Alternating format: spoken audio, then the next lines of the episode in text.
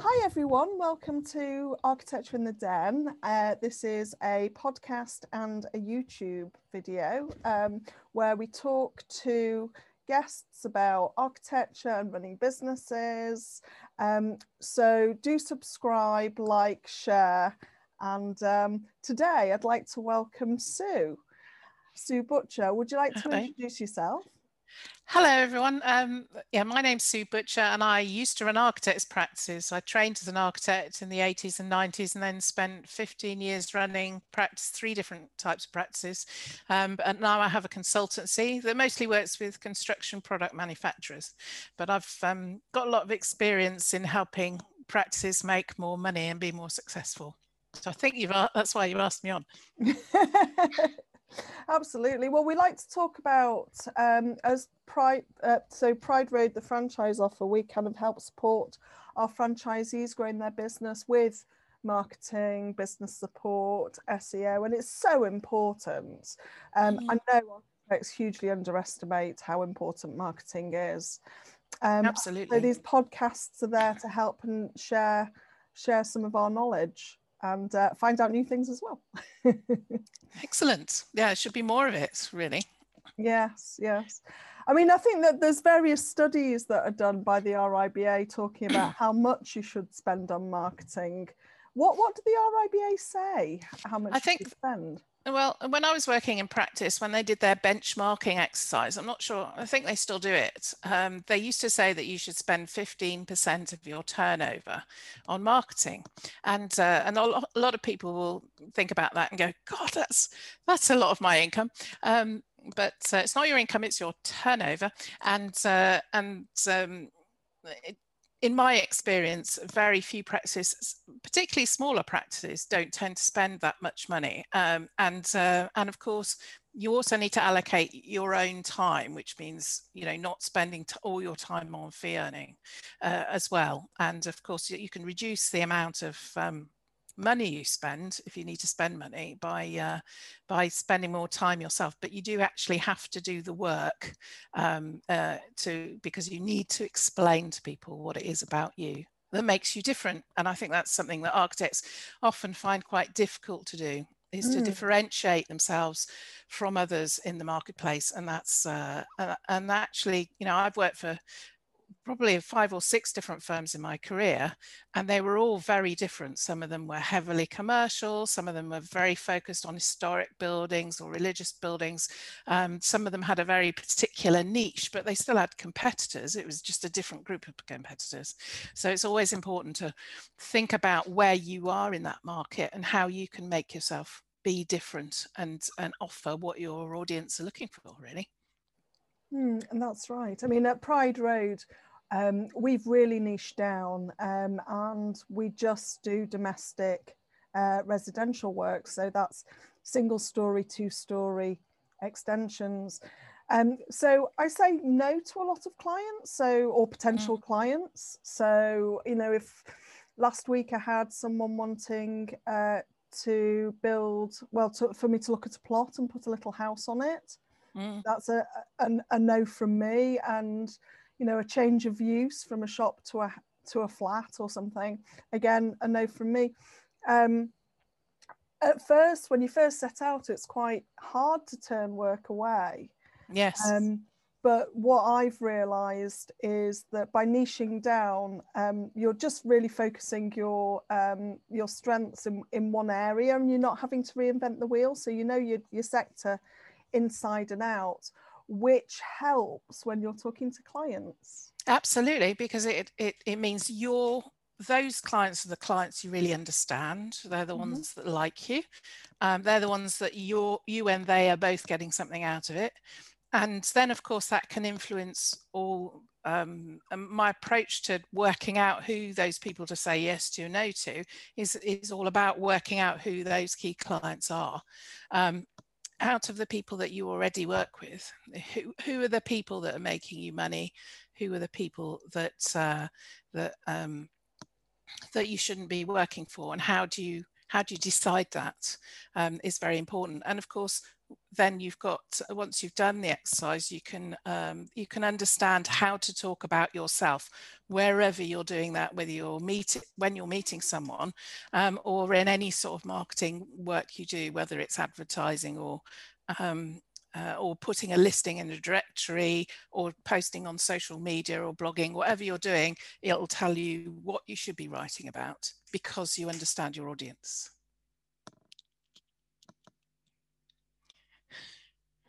Sorry, I just had a guest appearance in the background. That was funny. I did I did mute, so a bit of a delay on that one. um, so it takes us back to the, the topic of the conversation, which is about knowing your clients. Yes. Um, and I think we've got a, you've sent me a rather lovely diagram, which I'm yes, that's sort of stage two. Before you can use that diagram, okay. there's a first stage. So there are three oh, stages okay. altogether. But the, the first stage is who are they? So how do you decide? You know, who are your clients, if you like, and uh, and and get a handle on who you're working for now. And I recommend that everybody in the audience who knows these people gets together in a room, if there's more than one of you, or if there are a couple of you, or if there are 10 of you, doesn't matter, um, everybody in the room, because they all know people. And it's also, if you've got an associate, it's a fantastic bit of CPD for them to learn a bit more about the business. So, so you're saying it's all, all your clients in a room together?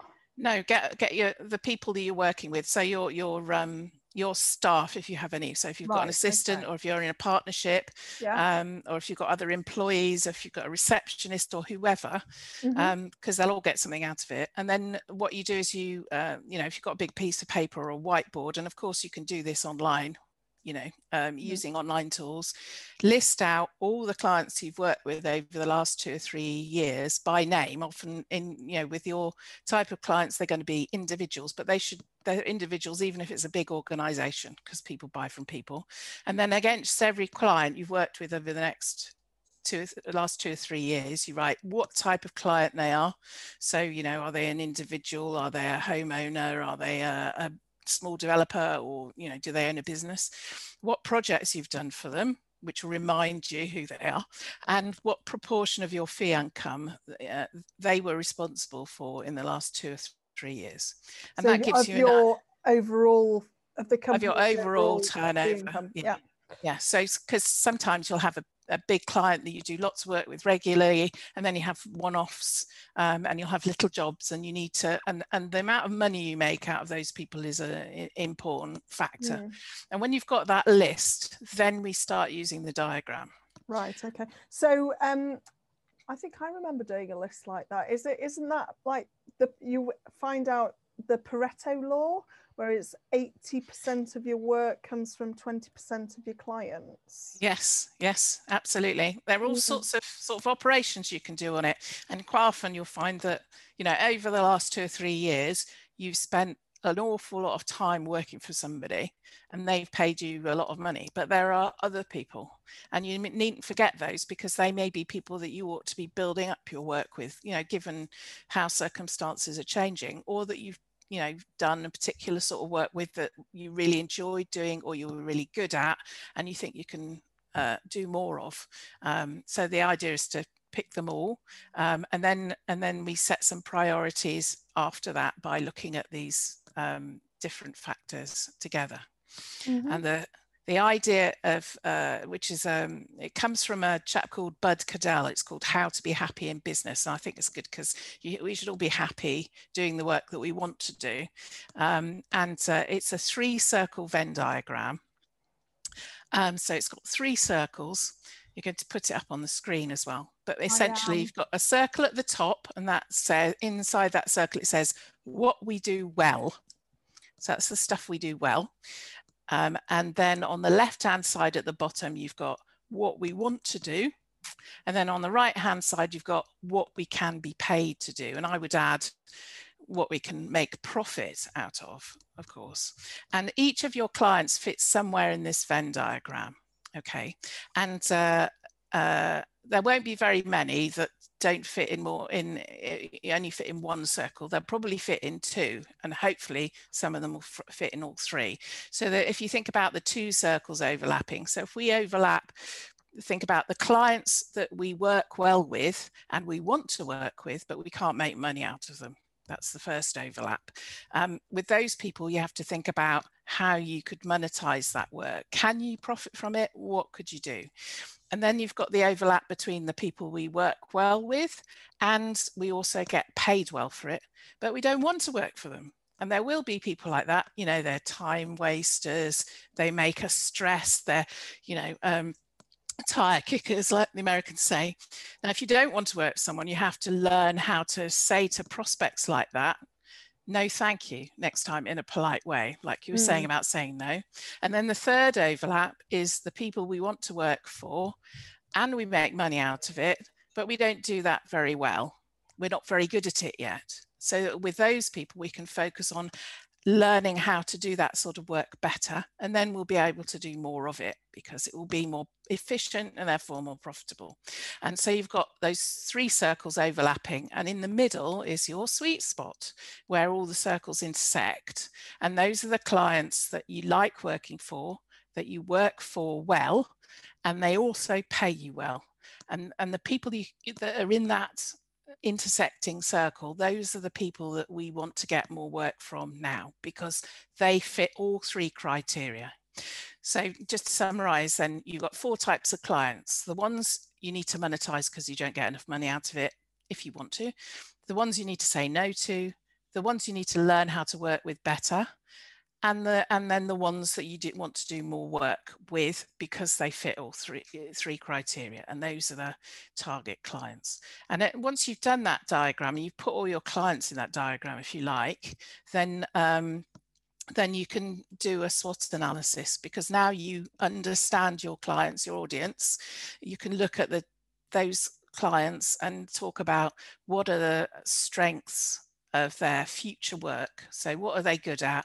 What are the weaknesses of working for them? What are the opportunities coming up in the future? Really important. And of course, what are the threats to focusing more of your business on them? It's always a good idea to do that.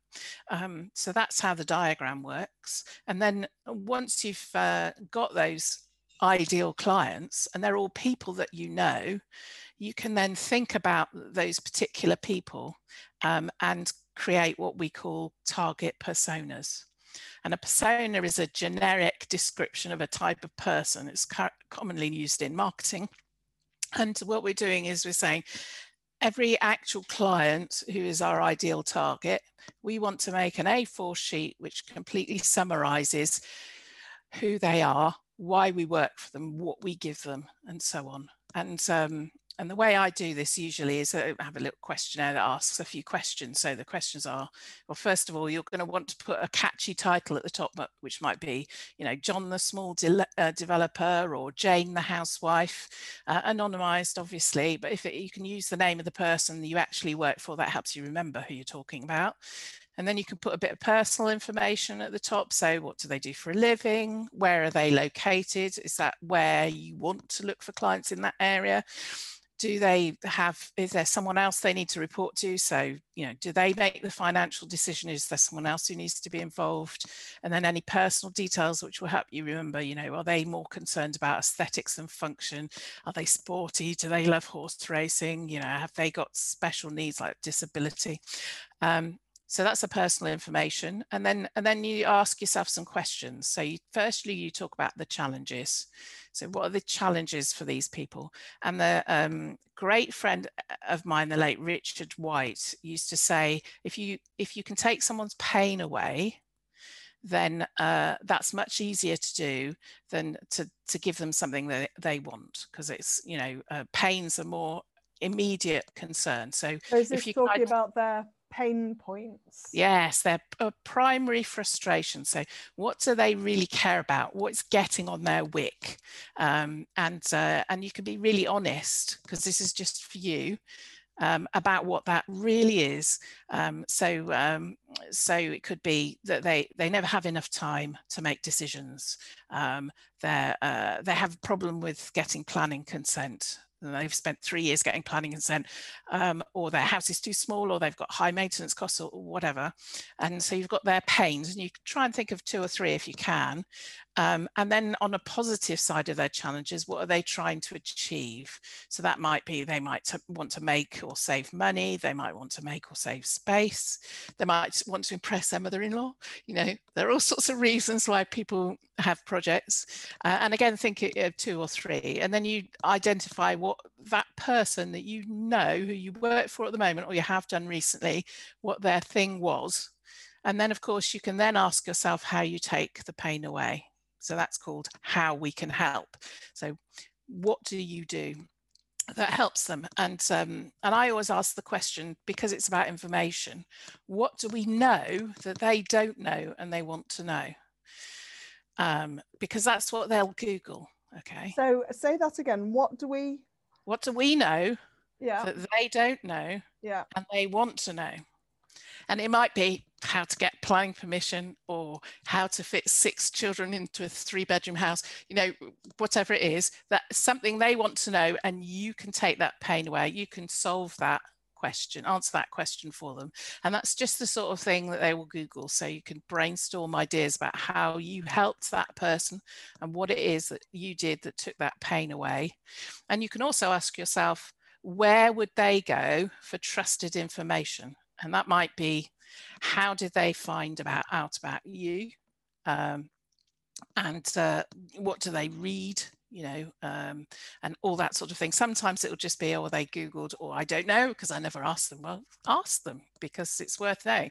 And the other thing it will do is it help understand, you understand who advocates for your business are, because it might be their estate agent, mm. it might hmm. be their solicitor, it might be a business networking group.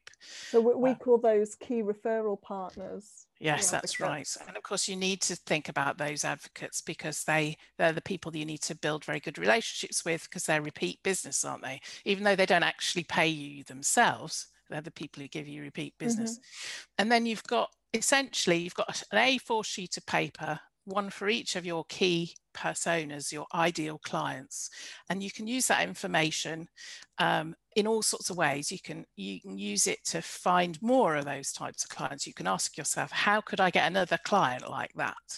Um, you can use it to think about what should I be writing about on my website? What sort of language should I be using for that audience? What sort of images? You know, what images would would inspire that person, or are there images that have people like that in them?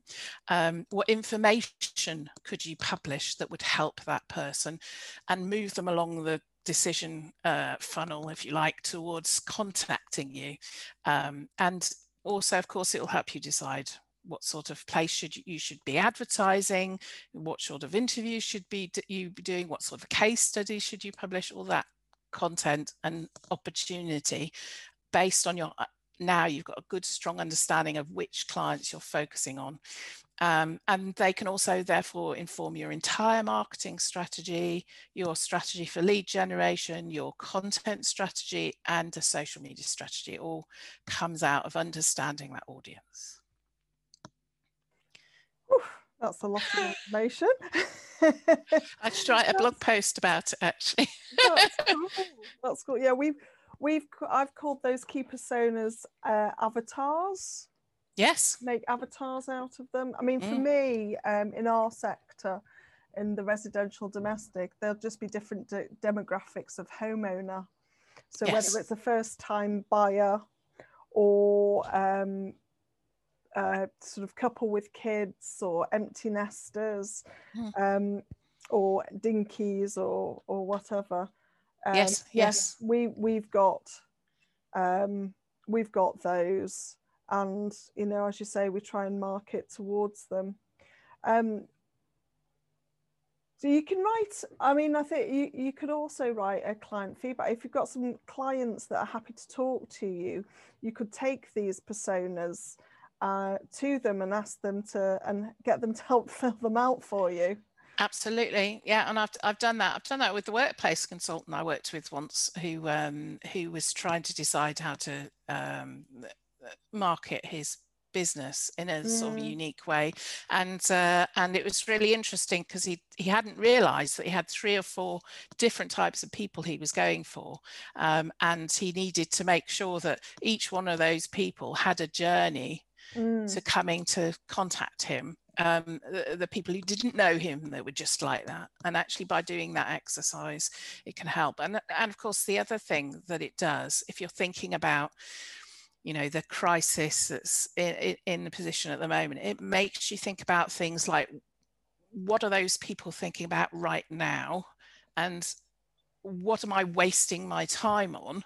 Because uh, in in six months' time or a year's time, it, it's likely to be different. So it uh, gives you a much more strategic view. And I, have used it in my own business because I, um, when I first set up my consultancy, I did a lot of work for individual professional people, helping them network online um, and things like that, teaching them digital and social media. Um, but I realised that um, actually I wasn't making enough money out of that particular audience. And there was another audience who, who were interested already, which was product manufacturers and they um, and they could pay better and they had other things to offer. And I really enjoyed a bit of the work that I did. So I pivoted my business and I, most of my work is now for manufacturers. Well, it has been for um, last five years or so, and it's moved again since. So it's a sort of gradual.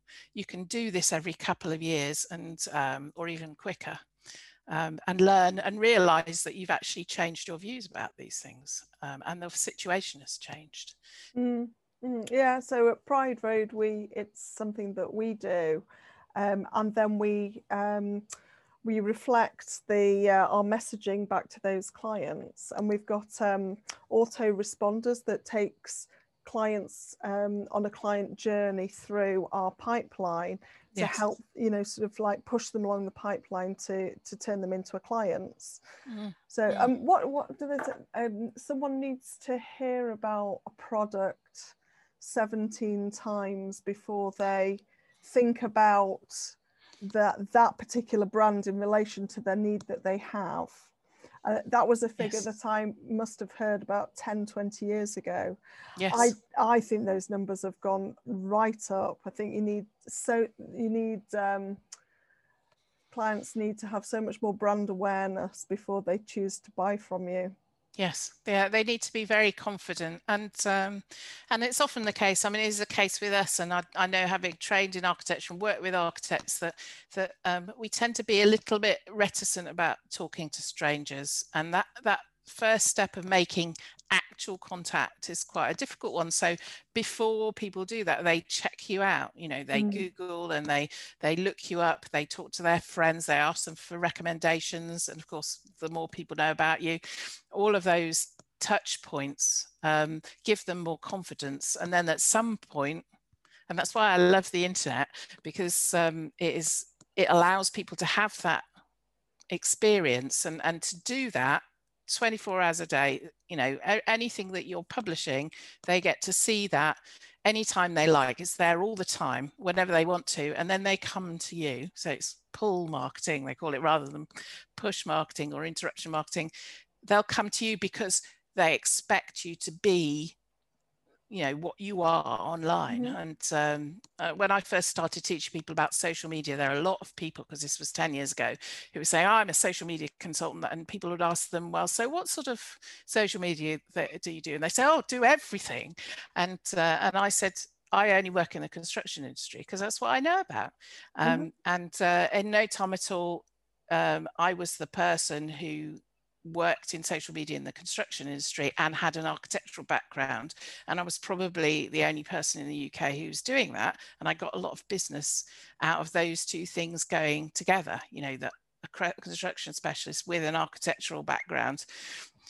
She must know what she's talking about. And of course, everybody has those niches. They have that specialism. And it's just a question of if once you start talking to your clients, you realize what they value then you can start talking about that too. Mm, what I've found a lot of our clients seem to find us on Facebook, and it's mm-hmm. not um, people going uh, in Facebook groups. So it's not people going into groups asking questions, you know, does anyone know an architect and mm. getting mm. lots of people referring, which we do anyway. But it's actually people then use Facebook to scan back through which architects have been referred within the group. Mm. Because mm. so, it's still there, isn't it? It's uh, it's yes, sticky. It's very yeah. sticky, mm. very mm. sticky. So um, so that's cool. So what sorts of stuff are you doing at the moment? Well, I'm uh, apart from the work with manufacturers, and I have um, mm. uh, several manufacturer clients. I'm also running two projects that are to do with uh, digital construction post Grenfell because of the mm. digital element. Um, one is for manufacturers. So um, manufacturers are as you'll probably know, their, their management of data tends to be uh, very analog and not very linked up. So, um, so getting a sample out of manufacturers' website is a nightmare. And, um, and part of the reason for this is that they're not really digitized in their businesses and their marketing isn't really digitized.